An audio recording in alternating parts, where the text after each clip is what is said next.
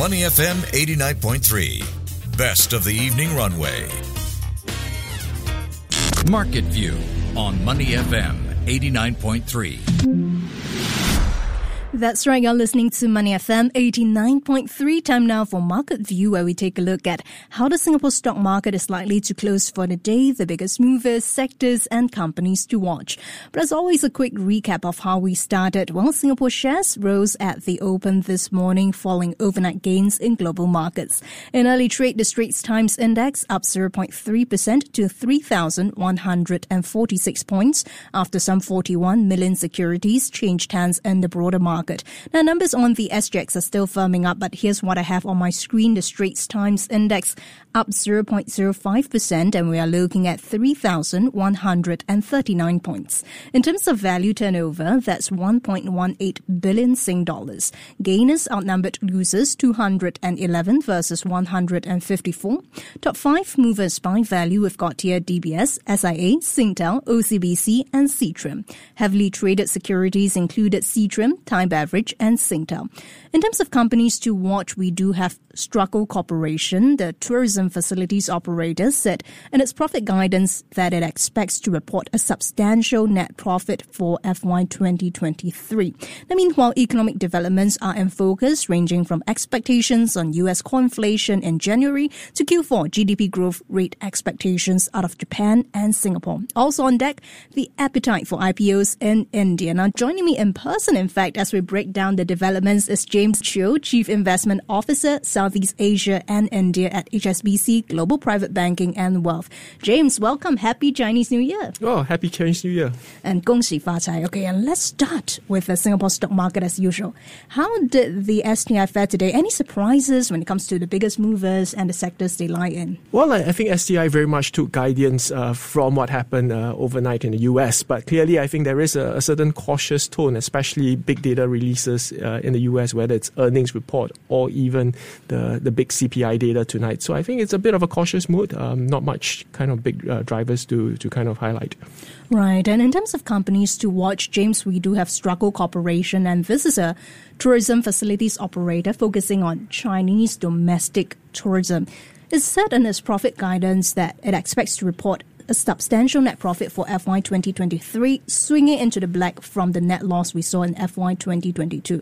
Now, more broadly speaking, what do you think demand is looking like for domestic travel in China during this Chinese New Year period? Yeah, well, I think during Chinese New Year period, I think in China you will see a lot of domestic travel, particularly those people, uh, the Chinese who are living within the cities, going back uh, to their uh, kind of home village. Mm. So you will see a lot of domestic uh, intra-China inbound travel, uh, especially for this week and perhaps even uh, a week and a half from here. but I think going forward, um, you you might see a, a, kind of recovery of outbound tourism outside of China, mm. and maybe Singapore could actually benefit from that uh, recovery. I mean, if you look at uh, where we are in terms of uh, tourists from China, typically it's still about halfway uh, compared to pandem- pre-pandemic levels.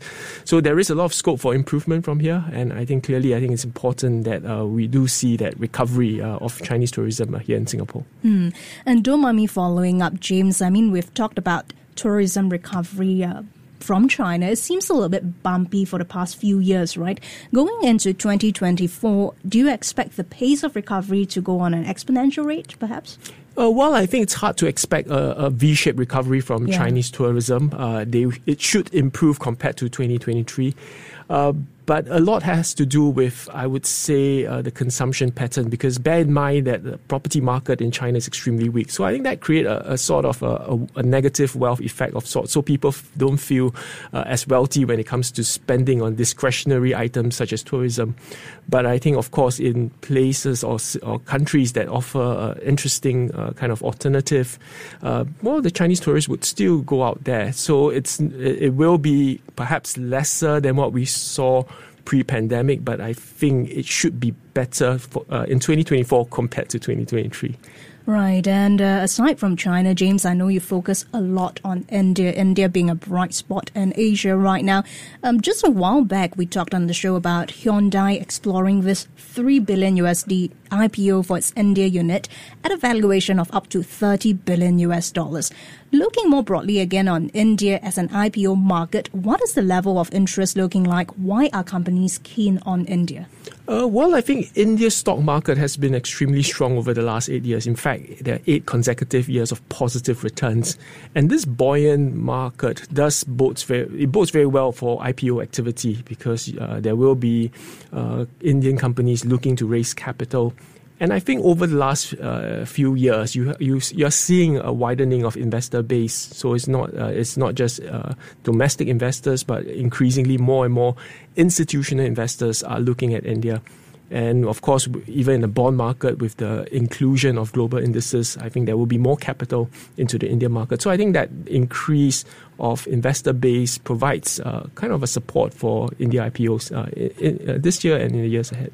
Hmm, and if I may just uh, pop in this question, uh, James, if we look at um, India as an IPO market, is it considered as an alternative compared to listing on other markets, say the Chinese markets, or is it investors are just looking at India as a market on its own rather than an alternative to listing on, let's say, China or Hong Kong per se? Yeah, well, at this stage, what we are seeing, especially in India, it's largely the domestic uh, India companies that mm. are at uh, listing, and I, I think it, it is a large market. Yeah. It, it, has a huge population, and I think there are a lot of uh, interesting opportunities uh, there. So, very much a domestic story as of now, but I think in the years ahead, as capital accounts become more flexible, you will see greater participation uh, not just of India firms, but maybe you get uh, other uh, uh firms listing uh, in India, and of course, uh, investor base could also widen as a result. But I, I, think very much still a domestic story as of now.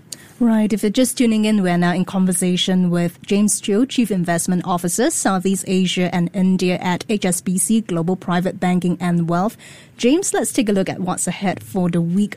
Lots of uh, economic indicators out. We've got the Q4 GDP growth numbers out of Singapore and Japan due later this week.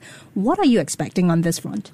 Uh, well, I think there are a few uh, kind of uh, big trends that are happening, and of course, uh, the recovery of the global electronic cycle. I think that's something that's uh, uh, worth watching. It's still early days, still at a green, still very much in, in the green shoots yeah. of, of, if you will. So for Singapore, of course, you we are geared towards that, and I think that's something to watch out for. How much we can kind of capture this recovery in the global IT demand.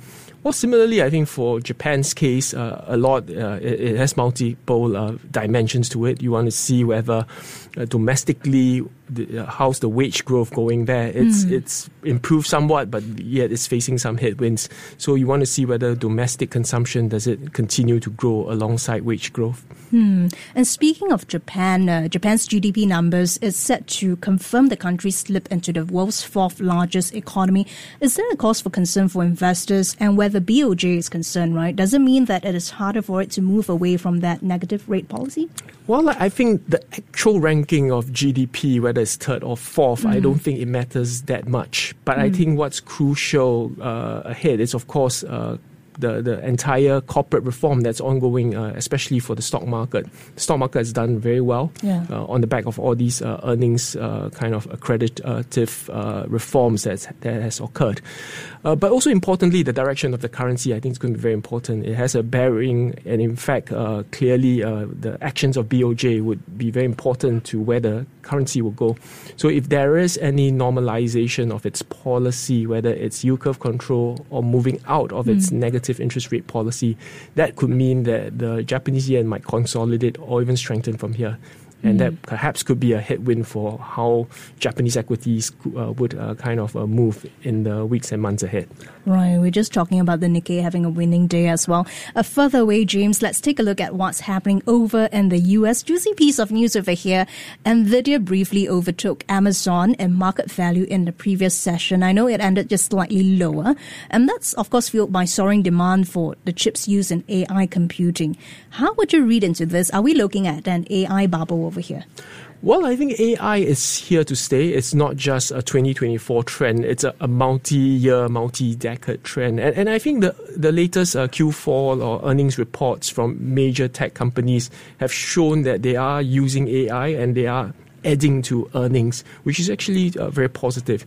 And we are still in early, we're still early days uh, in terms of how AI is being used, whether it's through uh, software, whether it's through uh, the beneficiaries from cloud or even various infrastructure or even the chip makers. So I think we are still very much in the early days, but clearly I think there is a case for uh, in 2024 and beyond that it won't just be the tech companies mm. benefiting from AI, but the non-tech companies that are using AI in their day-to-day operations that could improve productivity, reduce costs, and I think it's a multi-year trend that many companies are in, in the early stage of exploring how they could use AI to kind of help their businesses. Mm. When it comes to valuation for companies related to AI, especially those in tech, do you think investors have run ahead of themselves? As you mentioned, we are still in the very early stages of AI, right? How it could be used, it could be up to investors' expectations. It could also turn out to be underwhelming, right? Yeah, well, it really depends on the earnings uh, season and, of course, how that pans out. So yeah. far, it's showing a very strong indication that this trend can continue uh, on. Uh, but clearly, I, I think there is also a case to look at um, companies that are outside of the tech space because if we do get a soft landing in, in the US economy, there will be a broadening out of uh, kind of growth in other sectors as well, whether it's healthcare, consumer, discretionary, mm. companies that are using AI in their daily operations. So I think that would start to kind of uh, give some of these companies a chance to play catch up mm. with the, the big tech companies uh, in 2024. And uh, James, we've got the January US core inflation numbers out tonight. All eyes on that as well. According to Bloomberg News, I believe the CPI report is forecast to come in below 3% on year for the first time since March 2021. Question though, I know is a bit of a crystal ball over here. What are the odds of an upward surprise?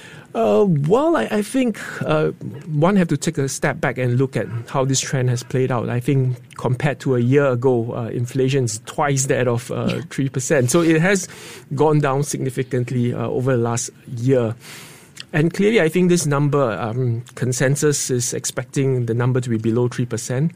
So, um, well, there could be a case, uh, there could be a risk uh, if, if it doesn't fall below three and it goes a little bit higher due to the stickiness of rentals or even mm. service inflation. There, there is a chance. But I think what investors have to look at is that general trend down and whether the components that drive CPI are they pointing downwards. Mm. And I think there is a strong case that this downward trend should continue. Um, mm. And I, I, think that's that is why in the months ahead we should see inflation stabilize. But I think to reach under 2% this year, that might be a bit too optimistic because uh, mm. service inflation is still a little bit sticky. So right. it might be a bumpy ride, might not be a straight line down, but you know there might be bumps along the way. But the yeah. general direction is down. Okay, the general direction is there. Now, some market watchers, this is the last question, uh, James. Uh, some market watchers say the S&P 500 rally has hit a wall in the run up to the CPI numbers. Question is, assuming all's good with the CPI, right, below 3%, how high can the S&P go then? Uh, well, if you take a step back, um, if you look at earnings, uh, consensus earnings growth, um, S&P 500 is expected to deliver earnings growth of around 12% consensus. So if you assume that there is no multiple expansion from the price, uh, yeah, it could actually still rally on. Mm. Um, so I, I think um, there are a few reasons to think that there there will be a conducive environment. I think soft landing is one, interest rate cut is another. Mm. So and of course earnings growth is still quite solid. So as long as these three factors continue to point in the right direction, you should see S&P 500 grinding higher from here. Right, lots to watch indeed. Seems like an exciting year ahead. Uh, thanks a lot, James. That was James Cheo, Chief Investment Officer, Southeast Asia and India at HSBC Global Private Banking and Wealth. Thank you very much for joining us. Pleasure is mine. Thank you. Before acting on the information on Money FM, please consider if it's suitable for your own investment objectives, financial situation, and risk tolerance.